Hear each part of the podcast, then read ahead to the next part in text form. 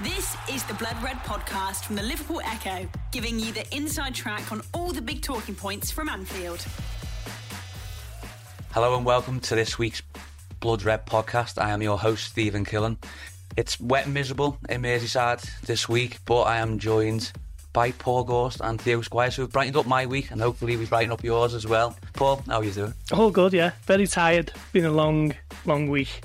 I can't believe the cup final was on Sunday, but uh, yeah, that's what happens when you cover the club who are going for four trophies, isn't it? So um, we go again. You almost feel like you are in Klopp's books now when you've got that many that many games, that much of a turnaround, you must be fatigued. I know, he's probably sick of the sight of me, to be honest. Um, I know I am. yeah, very fair, very fair. But at least we haven't got Doyley to uh, Doyley with us today because I'm certainly sick of the sight of him. and Theo, how are you? How's things? I was all right until I realised I'm wearing the, the, same jumper we've got, you know, for the little screen grabs where we all did our posing oh, pictures. Yeah. Some of it need to reenact it and, you know, do the, the blue steel.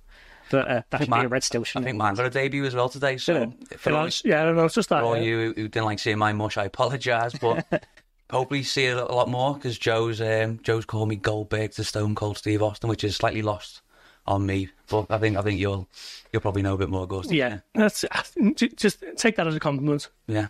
But I'm not, you don't get money from Joe either, as well. No, no, and there's no biscuit. Actually, yeah, we have brought biscuits in this week, so if you're watching, Joe, unlucky. Um, but no, so we'll kick off, Ghosty. Um, we'll skate over the football for now. But Michael Edwards, he's been in the headlines this week. What what do we know, or or what don't we know? Sorry. Yeah, very interesting, isn't it? Um, it come out actually. What was it? Within days of, of Klopp announcing his res- resignation, the FSG as opposed to, to the club. I think that there's a little bit of a distinction there. It seems that they've tried to get him back on board. Um, so far, no dice. It doesn't seem as though he's he's too keen on it, but it's certainly out there now. Um, I think a few people reported. I think Ian Doyle did the story on it for us uh, earlier this week. Um, very interesting, isn't it? You know, we we knew we know that Michael Edwards left after best part of a decade that Liverpool wasn't there around about five or six years as the first ever sporting director director wildly successful helped bring in so many players Sadio Mane Andy Robertson Mo Salah the list goes on and on and, and, so many players who were integral towards Liverpool winning so much in, in between the years of kind of 2019 and 2022 he stepped away after the Champions League final of 2022 um, and started a company with Ian Graham, Liverpool's former um, head of research. I can't think of the name off the top of my head. It's, it's just escaped me. I don't want to try and guess it because I'll inevitably get it wrong. But um, so far, it seems as though maybe a little bit of an impasse and a stalemate. And for me, I, I mean, if he had no absolutely no interest in coming back, I think you wouldn't even you, we wouldn't even know about it about it being a story. I think maybe you know, it's it's come from certain areas and whatever else, and, and there is some negotiation to be had between the club's owners and, and, Michael Edwards. But for me, I don't know what to think of it. I don't know whether to think, you know, move on and, and look elsewhere and try and bring in a, a sporting director with fresh ideas and, and a fresh take on things, or I, there's also a part of me that thinks, well, he was absolutely outstanding in his job when he was at the club, so you can see why they're keen to to bring him back in at a time of so much uncertainty and, and instability, maybe not on the pitch, but certainly often in terms of Jurgen leaving and, and um, the fact that there isn't a sporting director in place now. So, um, you know, both of those elements are kind of fighting between each other in, in my mind at the moment. So I'm not sure what I think of it too much, but I think ultimately you can't deny that he was fantastic in the job when he was he was doing the role, and ultimately FSG seemed keen to have his guiding hand on, on the tiller once more. But um, we'll see. And with with what's been reported to saying that it could be maybe even further than being a sporting director. Can, mm. you, can you see that possibly happening where he, he does take over the sole running of the club? Yeah, I mean, I, I, what, what, does that mean and so who would he take over from? Well, uh, well, that's it, isn't it? So I, I think it'd be like a newly created position for him if that was the case. And does that mean that then you do bring in a sporting director and, and what's his remit if, if Michael Edwards is ultimately overseeing things? You know, I, I think it's been underplayed a little bit, but I think there was some internal um, kind of standoffs at times between Klopp and, and Edwards. There's no doubt that obviously they, they worked and, and dovetailed superbly at times because that's what's led to Liverpool being so successful in recent years. But maybe certain things like Jordan Henderson's contract in, in 2022, that you know, depending on who you speak to, there was some kind of confusion over that. I think Klopp stepped in at a press conference, didn't he, and said this is going to get sorted, and ultimately it was. whereas Michael Edwards was reportedly a bit more wary of handing over a, a brand new contract for someone who was in his thirties at the time. And ultimately, I guess you could argue that um, you know who was right on that one was it Edwards um, or was it Klopp? Given what happened since, you, you can debate that one. But um, I think we, you know with Klopp out of the picture, that does generally open itself up to a wider remit for any sporting director coming in. You know, Klopp was very. Um, or, or he is the kind of all powerful man at the AXA Training Centre, isn't he? And for good reason, given what he's done for the club, not just in terms of winning trophies, but in terms of completely restructuring the, the club and, and how it's viewed, and you know, the, the getting them back towards the the elite of, of not just English football but European football as well. So you know, there's a reason why he's so powerful. But when he he leaves, maybe there's a little power vacuum there for a sporting director. Um, so I'm not, I'm not sure what, what will happen, but um, it's interesting that they, they are keen on speaking to him and, and getting him back in. And Theo, there's already been reports that he has rejected Liverpool already from the initial offer after Klopp's decision. It's almost like one of them things. Would you really want to go back to someone who's maybe not necessarily 100% committed from the offset, or is that a wrong assessment? Do you think? Um, I wouldn't say he wasn't 100% committed because, from the sounds of it, the first approach sounded like it'd be a general sporting director, come back on what you did before. And since then, of course, he's just said it sounds like there's a bit more to it.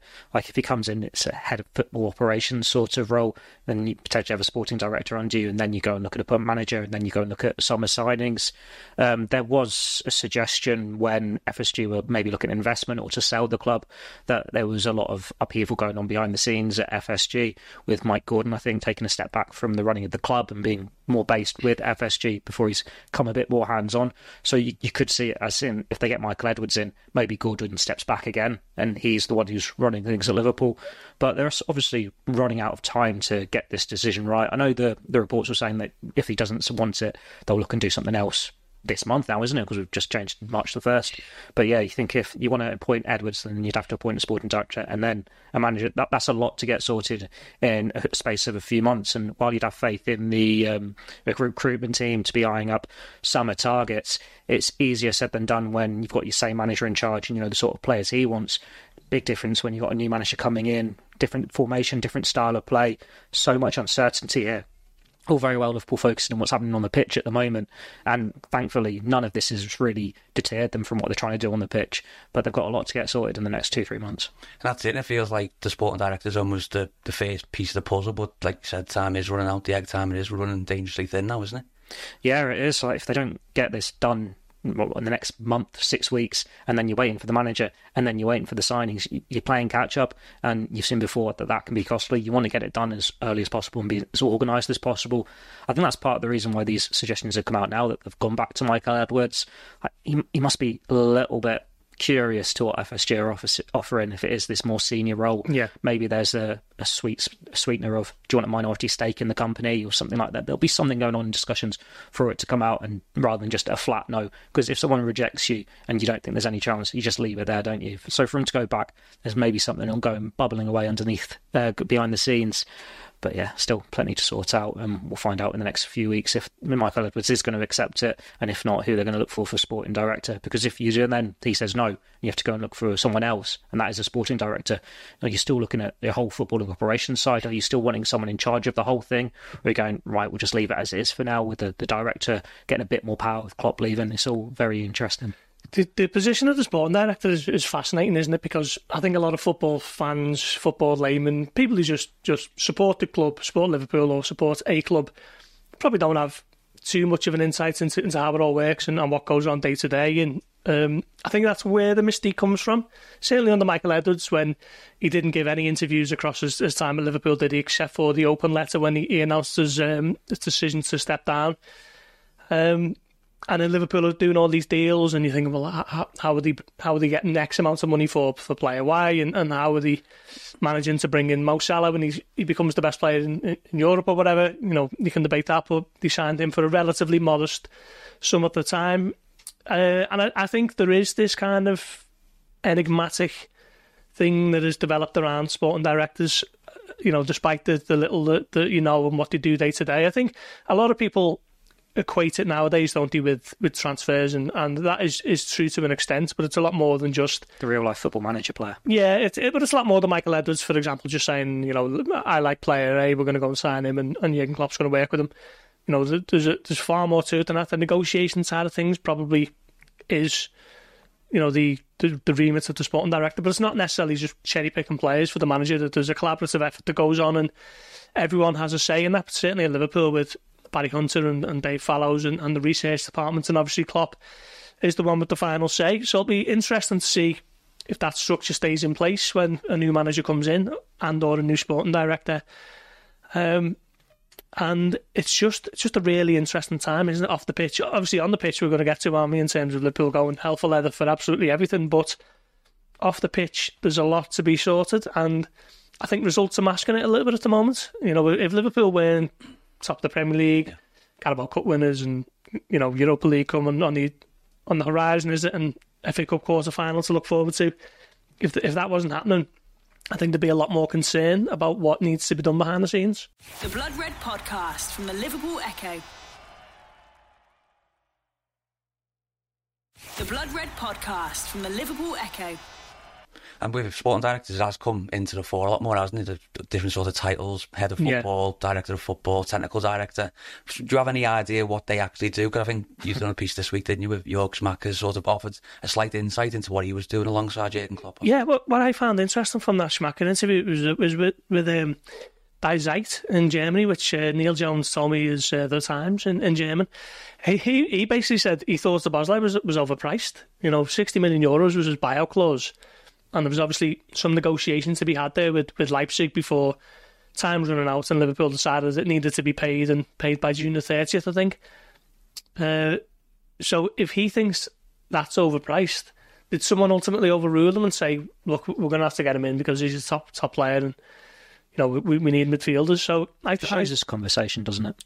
yeah, I, I thought that was interesting, but you know, again, that comes back to with it being a collaborative effort, I guess, and Klopp ultimately having the final say. Um, but yeah, in terms of in terms of the sporting director, I think as a as a position, it's it's filled with a bit of mystery, and, and that makes it a little bit sexy, doesn't it? You know, people trying to find out the inside of it all, the the, the comings and goings and whatever else. But I think um, I think generally it's about the contacts. I think Michael Edwards contacts across European football, you know, agents, directors of football, sporting directors, whatever you want to call them. Um, and that was what allowed Liverpool to, to steal a march so many times and also um, what enabled them to create some some good deals, essentially. You know, the, the unusual one with Leipzig for, for Naby Keita, for example, you know, the, how that was structured and um, Minamino's buyout clause at Salzburg, that was kind of found because Michael Edwards had a great relationship with the, the Red Bull stable, and it's just little things like that that go under the radar. But generally, you know, contacts seems to be the uh, the main thing for a would-be sporting director. We've seen that a lot of times, haven't we? Like you can think of even back to Roberto Firmino, the fact that they had their contacts there for that to get done so quickly, flying out to South America to conclude the deal, do the medical. Uh, we've seen it with a lot of the port players who've come from Portugal or played in Portugal. Uh, Don't- Julian Ward, Julian Ward, yeah, yeah. Diaz, Jota, Nunez. I know Jota was from Wolves, but obviously he's played in Portugal, so those contacts make a, massive difference. I think Jamie Carragher said he spoke to Michael Edwards and asked that question, and that was the answer that came back. It's all about contacts. Uh, we've seen that with Schmadtke himself, where I think we can all pat him on the back for saying he's got a masterstroke and Endo coming in with Szoboszlai. I'm, I'm probably safe to assume that that is the record signing of his career, seeing as he was Yeah, yeah. shopping in a much smaller market before that. So One he knows well, though, isn't it? yeah, it's one, a player he knows well, but it's still something he wouldn't have been used to spending. But, but all three were signed from Germany, weren't they? And, Yeah. you know, no surprise, he, that's where his his expertise and his contacts book was. You'd argue Gravenberch was already kind of on the agenda, and maybe he didn't want to pay that much for for for um, Szoboszlai, but ultimately it does seem to be contacts, doesn't it, with the, the sporting directors. And I was I made a joke about it being dull and miserable, but the sun's sort of shining. Yeah, yeah. But let's talk on to the bright side of things with football. Of course, you were um, you were in position. Like it was cold on Wednesday, wasn't it? When Liverpool It's always cold, yeah. took on Southampton. Were you there, Steve? No, no, I was watching from afar. Um, Do you know it was cold then? it's, it's, it was February, but now it's, I'm pretty much pale anyway, so I know when it's when it's cold. So never never any in between. But no, uh, Paul. So football and Liverpool played well, and they, they fielded a lot of youngsters who definitely earned the stripes, didn't he? Yeah, I mean six six academy graduates in total, if you include Kelleher. It's been a long time since he's been one of those, but yeah, brought three off the bench. Um, just a, another unbelievable night, wasn't it? You know, um, I think you're looking at it before the game, and I think we spoke about it on Monday. Where I was a bit hesitant about how serious it was going to be treated because you, you're suddenly thinking, well, there are bigger fish to fry, and um, kind of weathered the storm early on, didn't he? Um, you mentioned about it being cold. I think there, certainly um, it was raining down with chances for Southampton in the first half, but you know, brand new team, dug in. Joe Gomez, a defensive mid, grew into the game. I thought. Um, you got to got to ride your luck, haven't you? Southampton had the chances, didn't stick them away, and then Liverpool strike back with with Lewis Koumas his his um, debut goal on his on his Liverpool debut, his senior debut in men's football. Great story for him, and then the um, the feel good story of the week is Jayden Danns, isn't it? You know, coming off the bench against Luton for his senior debut, coming on the bench at Wembley and nearly scoring actually and getting a winners medal, and then scoring his first two Liverpool goals Liverpool born. Um, I thought it was great when he was getting interviews after the game and, he's talking about, you know, my family are in the crowd, my dad, my mum, my nan, which just seemed very scouse in the way yeah. he said it. And it was like. I mean, we're now he's going to kick the ball in the Kop as well, which I think most of us done in a, in a park for like many years ago. yeah, yeah. He's um, living the dream, isn't he? Took his, his first one superbly, didn't he? A little dink over the goalkeeper. Kind of reminded me a little bit of Cody Gakpo against United last season. Um, and then the second showcased what he was all about, you know, little fox in the box, reacting first sticking it away. And um, brilliant night for so many.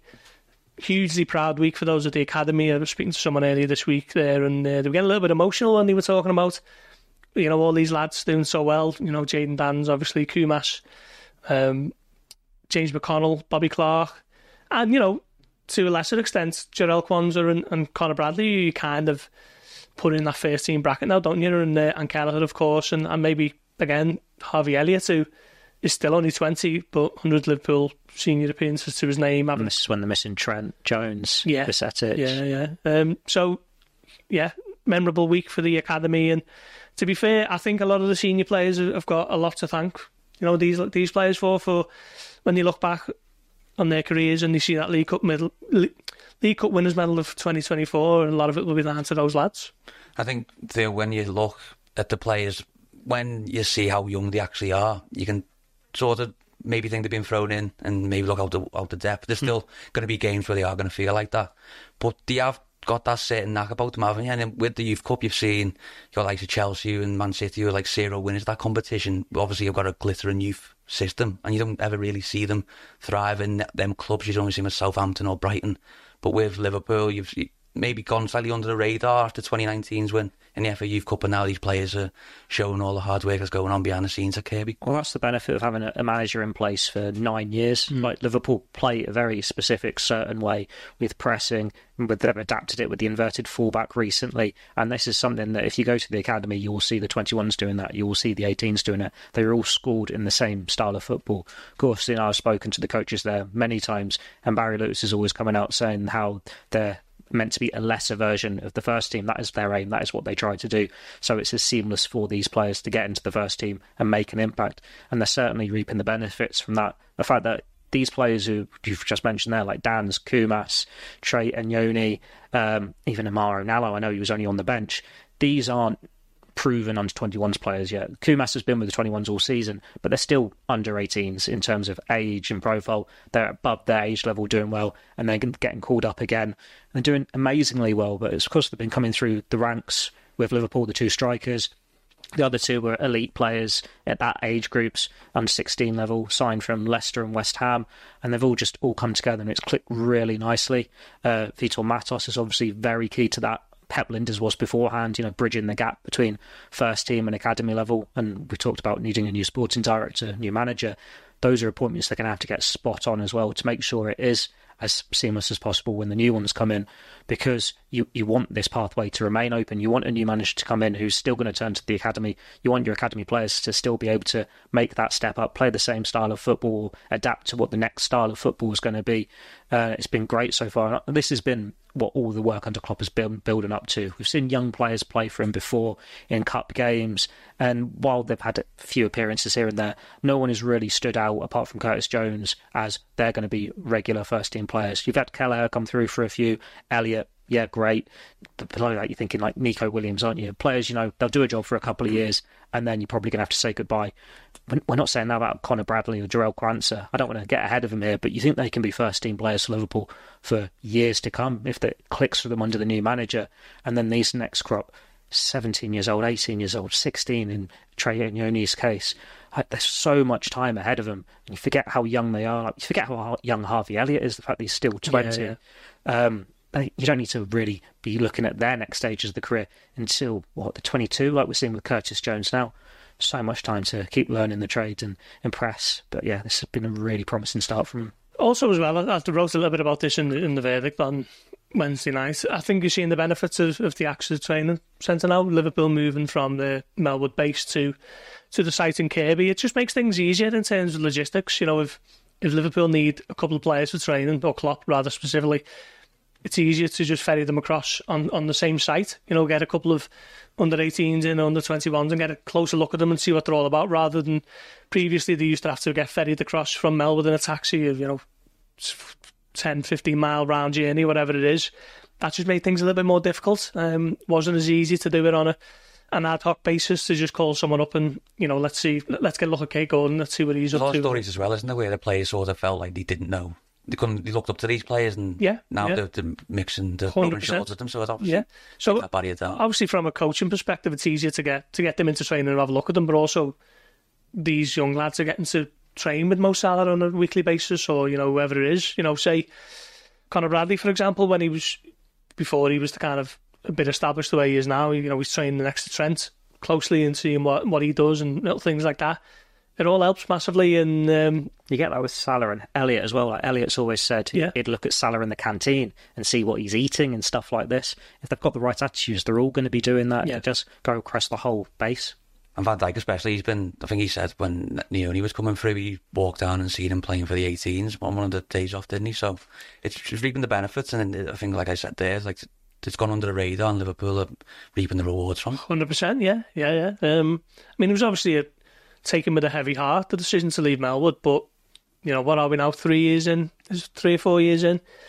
Um, you're starting to really see what it all means for them to be on the same same site, same kind of one club ethos and whatever else, and uh, yeah, it's massively paying dividends. And Theo, you were you were there at Elland Road yesterday with a few of the youngsters. That probably is the only blemish on there. Probably memorable weeks where they've not got that FA Youth Cup to battle for now, and you've seen Danns and Koumas were a part of that seven-one win over Arsenal. So I think that probably does show that they're not just there for to make weight and just to plug a few gaps. They are basically now going to be in and around that first team. Well, I've got a piece coming later today about this game and the Youth Cup exploits. When when they thrashed Arsenal seven one, there was real talk that Liverpool thinking they could go all the way in the tournament this year. Like Danns and Koumas by that point had established themselves in the 21s and they were dropping down and they wanted to drop down to play with their age group to win the tournament. But the FA Youth Cup is not the priority for Liverpool Football Club. It is to produce young players to play in the first team to make that step up. They might have had an early exit from the Youth Cup here, but it's come at the sacrifice so they could win the League Cup, so they could progress in the FA Cup. So it's a little bit bittersweet, but that's what you want at the end of the day when you're one of these players, when you're one of these coaches. Like they were out with, without four players last night because they'd been with the first team the night before.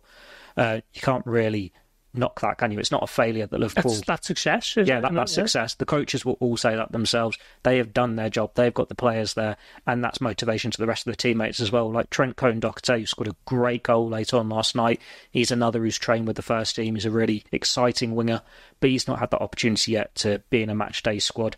If you're seeing Koumas there, Danns there, you're wanting to be the next one. And you know, in the summer, there's a new manager coming in. There's a senior international tournament, so the first team players won't be there.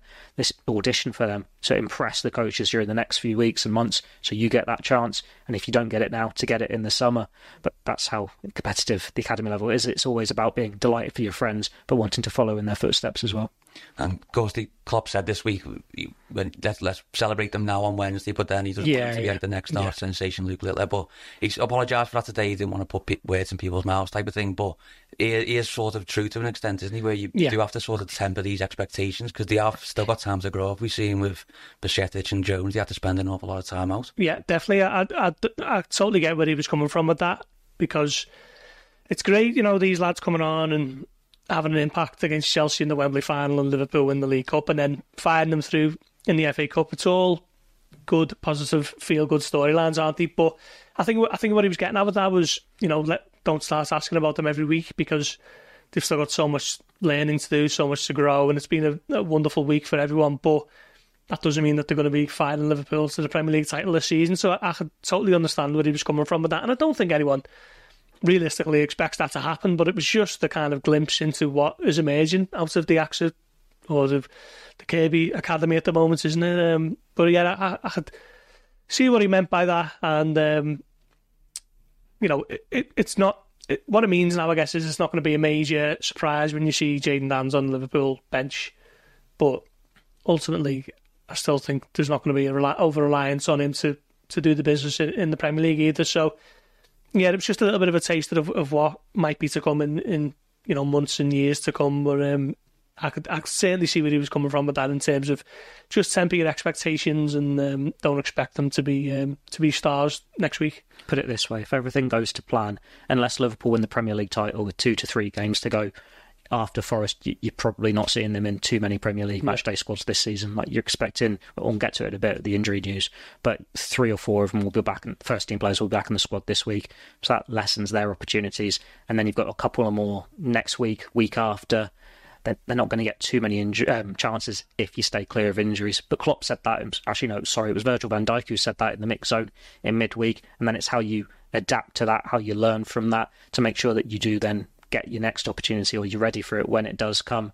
This is just that first taste for them, and there'll be plenty more because they're all such talented young players. The Blood Red Podcast from the Liverpool Echo. The Blood Red Podcast from the Liverpool Echo.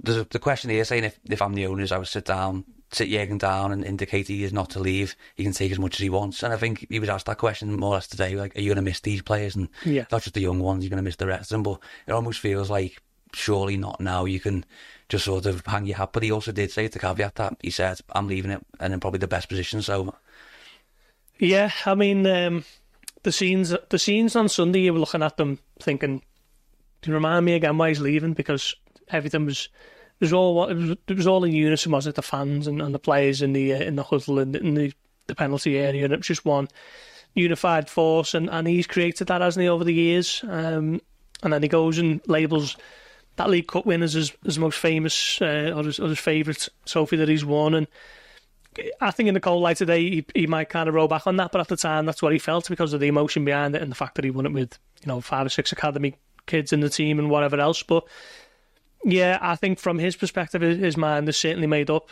Um, from the club's perspective and from the owner's perspective, you know, why would you not look to try and coax him into one last U-turn and a little rethink? And I don't think he'll do it, but um, they probably wouldn't be human if they wouldn't have at least, you know, informally explored that. And maybe he's told them no, and no means no. But yeah, it's um, it's just, I just got the feeling on Sunday, just like, well, why, why is he leaving? You know, everything seems to be go in the, in the exact direction he wanted to, but uh, clearly his mind's made up and he's made his reasons, and Liverpool have to uh, to look elsewhere. But for now, he's still at the helm, and uh, it could be his, his, best few months yet, couldn't it? There's a symmetry to it, isn't there? Like two years ago when they were going for all those trophies, that's what made him sign yeah, that new yeah, contract. So he got caught up in the emotions a little bit, thinking he had the energy to carry on, and now it's new light on it yeah, it's time to walk away. Like, I can understand why he's wanting to go because we can say, oh, this squad is so, so good. It's so young. It's just going to get better and better. Why don't you stay in charge for a few years and do that next step for it? But if he does and they win more trophies, then the next bunch of youngsters are coming through. Then the next players are older and you need to replace them. And it's just this never ending cycle. Like, he has won everything with Liverpool. He's turned them into one of the best sides on the planet again.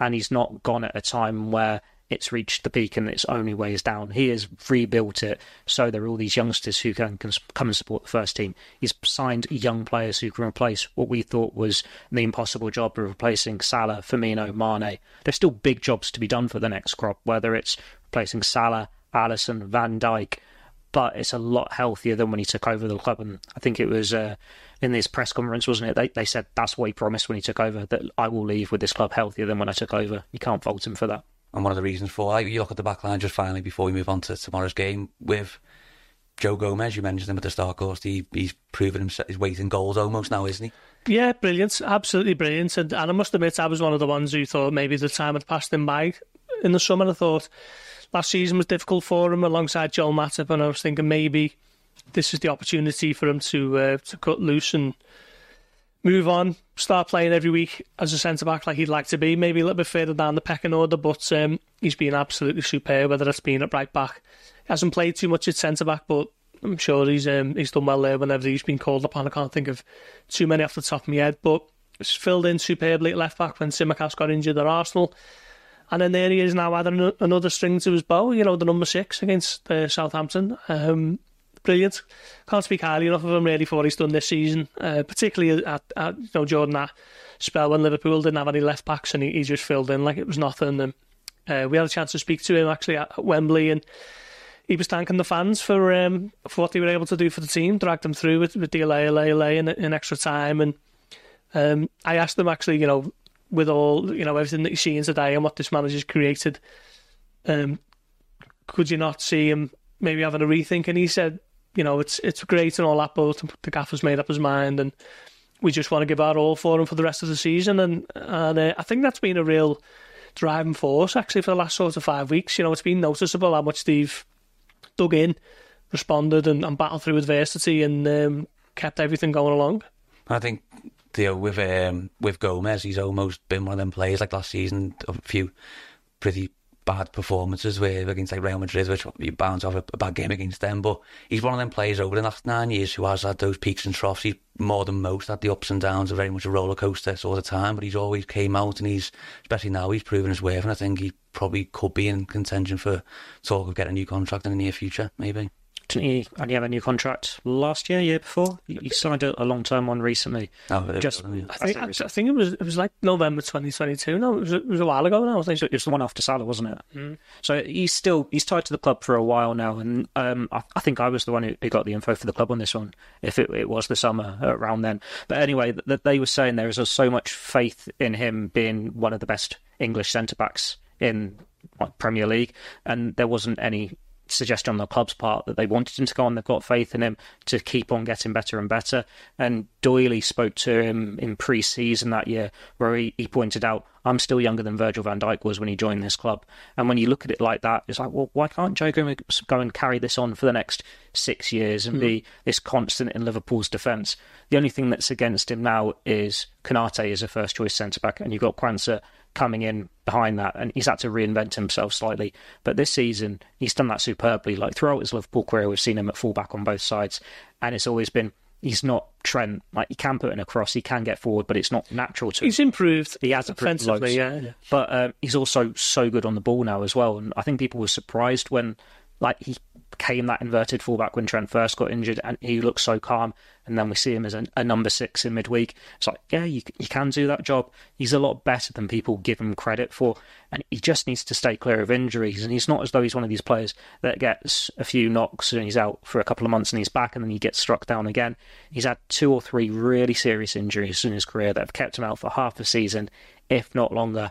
And then when he's back, someone else has got the place in the team and he's not got the rhythm and then he's in and out the side and it's not worked for him and I think that's understandable it's a difficult position to come into especially when you've not got that constant position that constant relationships but this year he's just made a mockery of that completely hasn't he like he can play left back fine can play right back fine CDM um, We've not really seen him much at centre back, as Gorsty said, but you wouldn't have any doubts about him playing there. And it's about his abilities. The fact that, oh, sorry, Joe, you, are not going to play your favourite position today because we need you somewhere else. Like when we were picking our teams, I think I had him to be centre back in midweek because you think, oh, go on, have a go at your favourite position. Van Dijk and Konate did the half each, but he's such a, a gifted player. You're glad to see him put a season together without the injuries so far and to show what he's about because he, he was harshly written off last year. And he's bounced back in a superb style this year. And if he can keep it up, be this Mr. Versatile, and be this Mr. Reliable, he's definitely going to be someone the new manager needs to rely on. And if you're just tuning in now, hello to the 113 people watching. We haven't quite got into the Forest yet. We are about to now, so make sure you leave your questions in the comments on Facebook and YouTube. This is like a Klopp press conference, isn't it? In a massive podcast and whatever, and we don't even talk about the opposition coming up. But we are moving on to now. There's a, some positive injury news, and there's also a lot of question marks, and we'll move on to one of the conspiracies, which I'm interested to get your thoughts on in a minute, Gorsty. But some positives to run into from Klopp. Yeah, I mean, we know the there's so many who's still going to be sidelined for a few weeks, but the big kind of maybes were Darwin Núñez, Mo Salah, and Dom Szoboszlai, weren't they? Two out of three, I guess. I think Klopp ruled out Salah in the open press conference, um, but suggested that Núñez and Szoboszlai could feature. I think he, did he say he, they've they've already trained? Yeah, those two have trained. Yeah, and they'll be part of training today. That indicates that the green light will be given if they've played in two training sessions. And let's face it, Liverpool need them, don't they? Liverpool need more than, than two back to get through at least half a dozen. Uh, Endo is going to be touch and go, is he? Training Um, today. Yeah, Yeah. he's training today. Roberts Again, uh, it might might just be a case of needs must if they uh, if they got no midfielders. But yeah, I mean, it, they could do with Nunez back. I think um, it's a case of whether Elliott moves back into midfield or, or whether Elliott gets the you know the the day off after his exertions of the last week. But um, yeah, I mean, losing losing Gravenberch, who hasn't exactly set the world alight, but just losing him is was a massive blow, and Endo as well. Thankfully, it looks like Endo's wasn't too serious, but the last thing Liverpool need now is, is more injuries. So to at least get a couple back, um, maybe two or three for, for tomorrow would be huge. I think Theo, when when you hear that we see Endo in his protective boots, and then you hit, see him walking up the stairs fine, and you see him he's training, could be training today. It's sort of gives him a bit more of a boost for the rest of the, the team, doesn't it? Where you're not there's not much of a patch job anymore. Still is in parts, but there is also a slight glimmer of light and hopefully hope at the end of the tunnel. And I think we've been saying for the last two, three weeks, haven't we? Surely this injury crisis has got to ease up a little bit because normally when Liverpool have had injuries, it's been like one in, one out. So, like, take Endo Mac Allister at the turn of the year, for example. Mac Allister gets injured, Endo comes in the side, does brilliantly, but then he's off to Asian Cup, and it's just as Mac Allister's coming back. Whereas now it's three, it seems like three weeks that no one's coming back, no one's coming to rescue you. You've got to do this yourself. And now we're at least starting to see some of the cavalry come back but it's only going to be two, three players this week and Salah next week. If you're very lucky, Curtis Jones for the FA Cup game against United, and then that's your lot. Like we, we don't really know when Alisson, Jota, Thiago, etc. are going to be back. Uh, Pep Lijnders said it's after the March international break, but that means they don't know. That there's a suggestion these are quite serious injuries. So while they might not be season ending, it's going to be a while. So this is going to be Liverpool's squad for the run-in, and it is a boost because like, we're talking about the Brentford game, where you see players stretch it off in protective boots, you see that sight, and you just resign to it being the worst case scenario because that seems to have been the case a lot of time for these injuries. So for Endo to only miss one game, maybe two. That, that is a big boost because he's been huge in that midfield. Uh, I, I wouldn't risk him tomorrow. Like even if he trains today, that's one training session, and Klopp's rule tends to be two, doesn't it? So, but you'd still probably need him on the bench just because numbers dictate that you don't have anyone else, anyone else there who can make it up. But yeah, it's, it's getting a little bit healthier now. Needs to ease up a bit more, but we're getting there. And, and Ghazi Salah's obviously not touching go, he's maybe not too far away. Klopp said it's For next week, yeah. I, I still don't think he'll play in, in the, the Sparta Prague game. I think they're wrapping him in Cotton Wool for maybe Man City on the Sunday, but um, you know, I, I guess a lot can happen between now and then. We'll probably have a few podcasts reflecting on a few more injuries before then. But uh, yeah, like Theo says, good to have at least a couple back. But um, I just think with, with so many important games coming up, they could really do with a few more. The Blood Red Podcast from the Liverpool Echo. The Blood Red Podcast from the Liverpool Echo. And with the next week, possibly a time frame for Salah, but I love a good conspiracy, as I mentioned before. It's like Salah's a bit vague on. There've been vague comments about his injury. Is there anything to worry about there? Do you think, or is it just you only see him running for the latest, latest advert, which we won't name for for advertising reasons? But where um, do you feel like it is as serious as first thought? Because obviously he was rushed back. Yeah, I mean, it might might be, might it? It did sound as though I think Klopp said a couple of weeks back that, it, or was it last week, that it was a re- reoccurrence of the injury that he got for Egypt. Um, He originally said it was fatigue in the muscle, didn't he? So Yeah, it's, it's- it's more serious than that. yeah, I mean, m- must be shattered, mustn't it? It's, it's still still got fatigue. yeah, I mean, uh, he's not going to play tomorrow, is he? But he is at least on the comeback trial, which is um, huge news for Liverpool. And like I say, I don't think he'll he'll. Tra- I mean, he might travel to Prague. I'm not sure, but um, if, if it was me, I'd be uh, pinpointing that Man City game and getting him fit and ready for that one. I don't want to write him off, and I'm not writing him off, but it- it does remind you that Salah is human. He is the wrong side of 30 now, and this is a player who's rarely been injured for Liverpool throughout his entire career. When he has been, it's only been one or two games, and uh, he had the shoulder injury in the Champions League final. That, that's about it, isn't it, for serious injuries before this one? And then was it a concussion that kept him out of Barcelona? So for him to, oh, get a hamstring injury, but I'll be back in a couple of weeks. No, it's going to be three to four weeks. Then he makes his comeback, and now he's out for another two, three weeks after it. I'm not saying age is catching up on him, but they are going to have to tread carefully a bit more with him now going forwards. He's not going to be the, the superhuman uh, Luis Suarez where you just give him an injection, bandage him up, and he just plays through everything. They, they have to be a bit more smarter about him now. One thing I would say is Liverpool just have had no luck after with injuries in terms of a player getting injured and then you, it being like, oh, it's actually not as serious as we thought. You know, he's back earlier than we than we imagined. They're out and then they try and play it down and play it down and make you think that maybe the next game they're going to be back and then they're not and they're not. And before you know it, they've missed six, seven, eight, eight games and they're still on the shelf. Little bit similar with Salah, you know, muscle fatigue, touch and go for the Luton game. You know, that was four games ago now, and Salah's still not going to be available. So, um, yeah, they, they could do with some good luck, really. You know, if a player gets a knock and he's okay. That doesn't tend to happen a lot at- at Liverpool. The only one that's surprised is what Alisson when he was back after two weeks the first time, and then that's been completely undone by mm. suffering the same injury and now being out for an extended period. I suppose Endo's a bit of a surprise, I must say, for him to only be out for a week when you see him in the protective boot and stuff. That that's a He's got to come back first, though. He's- yeah, he's still got to be come back. This could be, oh, we, he might train today, and then we don't see him, and then we don't see him in open training next week. It's a good thing we're doing this live because Yeah. the last time I was hosting it was it was pre-recorded, and then next thing you know, Alisson's out.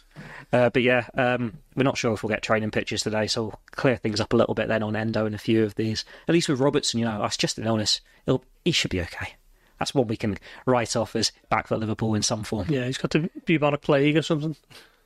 I think with with how good Liverpool have been and the, the wins that keep coming, you sort of do move over the fact that the, the first choice goalkeeper has been missing. So it's worth a mention for Kelleher because I think, as Gorsty said before, they had an, Southampton has an absolute storm of chances. You're just shouting out the Irish audience again. Yeah, hello to all our Irish followers. um, but no, he's, he's doing a, a good job, and it's only maybe six, seven months ago, maybe in, in the January transfer window, you got people saying he needs to move out to find game time. He's came in and then he's not not had an absolute blemish on his performances. He's kept Liverpool in the final and in a, a fifth round of the FA Cup. It was funny timing to bring this up, isn't it? Because it was Forest had the bid rejected for him on deadline day, so I'm sure that It's will be almost as if I knew that. It might be one of the pieces that someone writes. Don't worry. Um, but yeah, it's he, he has been great these last few weeks. I think Klopp referenced was it the Fulham game where he's not at fault for the goals, but you think could you do better with the Harry Wilson one? Could you do better with another one? And people think oh, he's not Alisson, is he? But he's a player who needs rhythm. Goalkeepers need rhythm, and he's getting it now. And you're seeing, oh, that reminds us why Liverpool rated him so highly in the first place two, three years ago. Some outstanding saves. Usually, you know, Alisson when he's one on one, any other goalkeeper lets this in, and he somehow just blocks it with his body or gets a foot to it. And you're starting to have that confidence in Kelleher now. Like some of the saves against Chelsea were incredible. He's done the same against Southampton, against Luton. Uh, he's not in Alisson's bracket just yet, but you, you're opening your eyes to how good he really is. And it's a bit of a, a dilemma with what happens with him here in terms of end of the season. You don't know when Alisson returns, but if Alisson returns in, say, May, just keep faith with Kelleher until the end of the season and then leave it in the hands of the new manager to decide who he wants to be his first choice? Or is this uh, his farewell tour as well, going out on a high, adding a, a zero or a couple of digits to that uh, transfer fee, going out big in Dublin? We'll, we'll see. But yeah, he's can hold his head up high. He's had a great run of form at the moment, and long may it continue. And let's just move on to tomorrow. Forest, you're making the, the, the trip down to the city grounds. The city grounds. Yeah. Yeah, all three of us are. Oh, so we got a, a full squad. So Unlike Liverpool. Yeah. Never know. Take your boots. Um, but obviously, Forest's um, record in recent weeks hasn't been. It's been up and down with two wins and three. You're not going to hit me with some some some, uh, some Forest knowledge, are you? Some pure stats. Um, obviously, Liverpool last lost two, each of the last two three o'clock kickoffs in uh, Brighton, both three nils, and Wolves, Brighton and Wolves. Do you want to try that again? Also, in two of the last three o'clock games, they've lost them both three 0 and obviously Forest. Uh, Have they? yeah, apparently so. So, they, when was that? so I remember the Brighton game. That was well over a year ago. Wolves as well.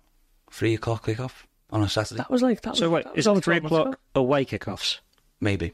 maybe. Yeah, yeah, 'Cause- yeah, it was. Yeah. I was going to say we've had a couple of it at home, and Liverpool haven't lost at Anfield for Yeah. over a year. Well, there we go. So away, away games tricky. Liverpool found it hard last season, but I suppose it's a microcosm of a pretty dour season, wasn't it? Yeah, I mean, I, I did a, the kind of a Liverpool insight, and uh, you know, with a Nottingham Forest podcast yesterday, and they were asking about that game, and, and could that be, uh, you know, positive for Forest to, to you know, Liverpool were, were beaten there last season, and I just think Liverpool are a totally different animal to what they were at that, that time. I think it was around about October time of, of last season, so it's a um, it's a long old space of time in between those two games, best part of eighteen months. Um, They sort of rushed back from injury for that one as well.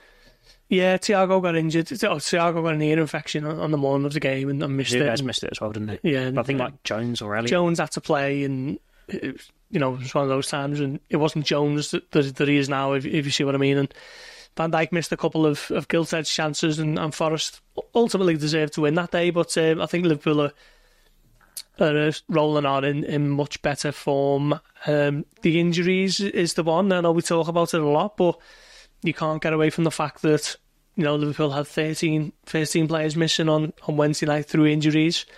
You know, it's different if it's five or six. Even that, that 14 if you want to include a illness.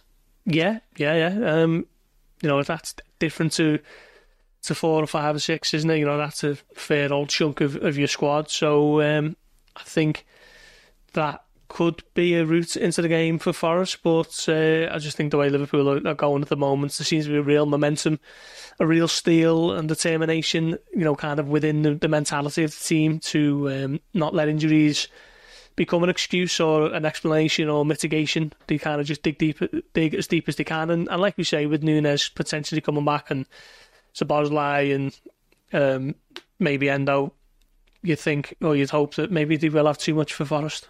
I think it's almost a case of who wants it more, as there's the old cliche with Liverpool fighting at the top, and with a recent club's point deduction reduction, they've now down to 17th. And I think what we've seen last year with the City ground, they can't play a part, and they are gonna, they need to get points. And with a new manager, they've almost showed they have can get them re- results as well. Well, they've got some good players, haven't they? Like Gibbs White, Elanga, Hudson Odoi, uh, Awoniyi. Like, good some attacking players there. Neco Williams in defence as well. I'm not sure if he, starts every week these days. Mar- Murillo's good as well, I think. Yeah. It was, so that's some good quality at both ends of the pitch. They signed a new goalkeeper in January, but They've had a ton of time with the goalkeeper situation. They've played about five since the start of last season. was it? Uh, it's not the first choice now. It was the last one, wasn't it? It was at fault for the, the goals at Anfield. You know, Yeah. he came rushing out his line. Uh, they, they've, yeah, they've had Navas, Dean Henderson, um, Vlad, Vlachodimos, or whatever his name Yeah. was, uh, Matt, Turner. Matt Turner. Um, Is he the one on the ITV doc at the moment? The, the, Yeah. the WAG one. Yeah, yeah.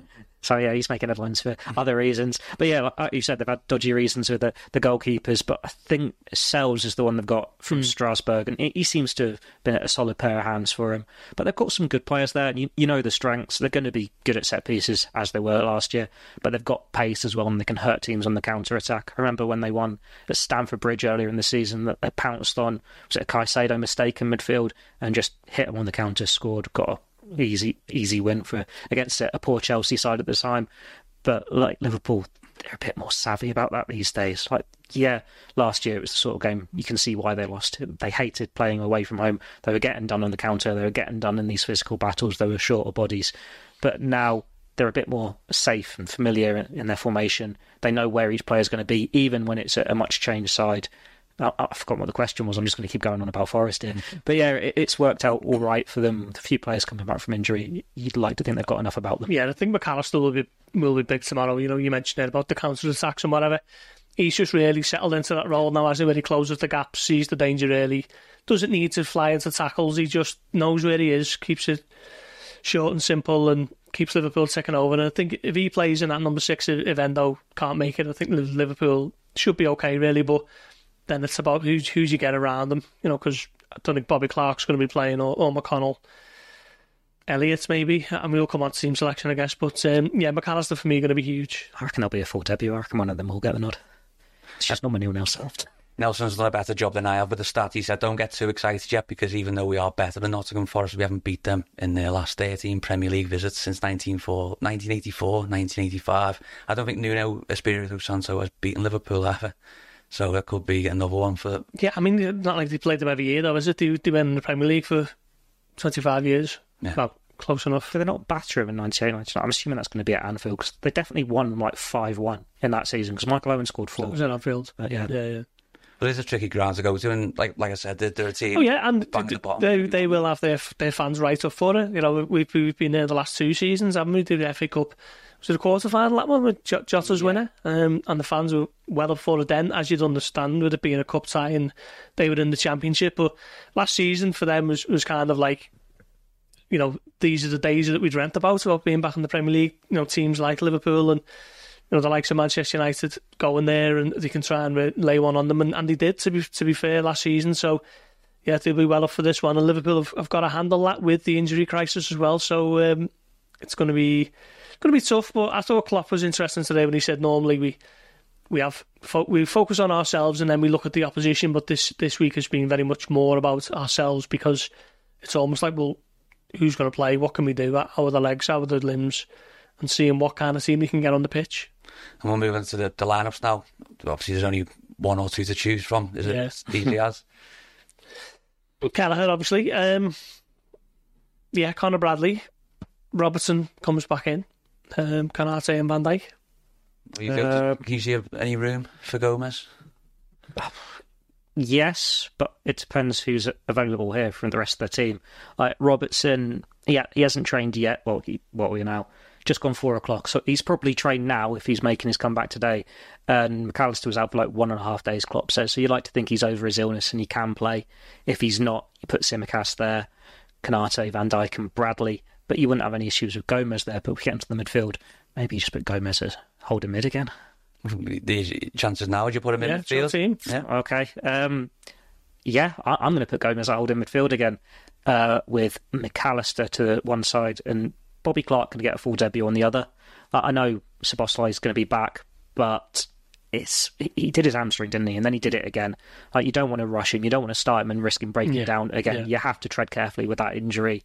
Uh, Elliott, he's an option, but you, you're probably needing him in the front three. And out of those youngsters, if you're going to start one, I think Clark's at the head of that that pecking order there. Like he's looked so good when he has made these appearances, and he's like Bradley, where he would have played more this season if he didn't have an un, uh, untimely injury uh, in the first half of the campaign. But yeah, it's down to the bare bones, isn't it? Like Endo is another. one. You don't want to risk him if he's not trained yet. If it's one training session, he's just on the bench. Yeah, I'm I'm going to risk Endo actually because I think Gibbs White will be huge for them in those little pockets, and Endo will be required to, to close off those spaces. This for me a little bit similar to Brentford a few weeks back, and Liverpool handled that massively well, and they you know, really come through a, a tricky one superbly. Obviously got the injuries though just left them kind of in this mess that they're in. But I'm going to go with Endo, Mac Allister, and I'm going to bring back Elliott, and like you say, I'm going to bring in Szoboszlai onto the bench, but uh, he can kick his heels for you know 70, 80 minutes. And do you start Nunez because with their their centre half? Good have to, yeah. But I, I think he might go on the left. and I think Gakpo will lead the line and, and throw Diaz on, on the right. And it's a little bit of a, a um, untried front three, but um, needs must at the moment. You're just ruthless here, aren't you? I don't care that you've been out for a couple of weeks. Get in that team, go and do this. He's going to have to, hasn't he? Uh, out of all the injured ones coming back, I think Nunez is the one you can more likely take a risk with. Like they weren't really clear what the actual issue he suffered at hmm. Brentford was, so I, I could be talking rubbish here. He, he could have done a muscle injury and tweaked it. And you the don't way he left over the, the horde. Yeah, after that, you think he, he should be okay. Colin Jackson, man. But I, I think I've left him out the side here just because I've still got three players left who can go in the front three. So we Elliott, Gakpo, and Diaz. If you got the extra body there, he's the one who can start, and you, reshuffle everyone else. Szoboszlai's on my bench, Endo's on my bench, uh. Yeah, I'm going to say he's over illness, so he can start. But that's it, isn't it? For who's actually available. And predictions, of any scores? Do you- Is it going to be a free scoring match or is it going to be another day where Van Dijk hits the bar at the post and misses a sitter? Surely Liverpool got got to win this year. Hmm. Like they're in such good form at the moment. They're so resilient, and if you can beat Chelsea in a League Cup final with half a team of academy youngsters, with a few of the first team back, surely you win at Forest. Let's go two 0 It's a clean sheet. You- you- Is it? They got a couple in the last couple of games. Kelleher couldn't go and buy one, and now he's got two and two. Is it? Is One, it one nil Liverpool. Tight. tight it? I think pessimistic two one Liverpool again. I think um, it's going to be tight, and uh, luckily it's not twelve o'clock, and you know how much I do not like twelve thirty kickoffs when they are nip and tuck. But that's enough for this uh, this week's Blood Red podcast. Thank you for tuning in live on YouTube and Facebook. If you are new around here, subscribe, click the the like button and ding dong that notification bell. Make sure you like all of our social medias with X, Facebook, and Instagram, and we will see Threads. Threads, yeah, Threads as well. Maybe ours. Not sure if uh, we don't have a brand Threads account yet, do we? I don't think. Just it, ask. was, it was a thing for a bit, wasn't it? Threads for about two days. And if you're on Apple Apple Podcasts or Spotify, make sure you're following. Um, and if you're Joe, I hope you're well. Uh, thanks for tuning in to this week's Red podcast. Um, we'll catch you next week. Thank you very much for listening. You've been listening to the Blood Red podcast from the Liverpool Echo.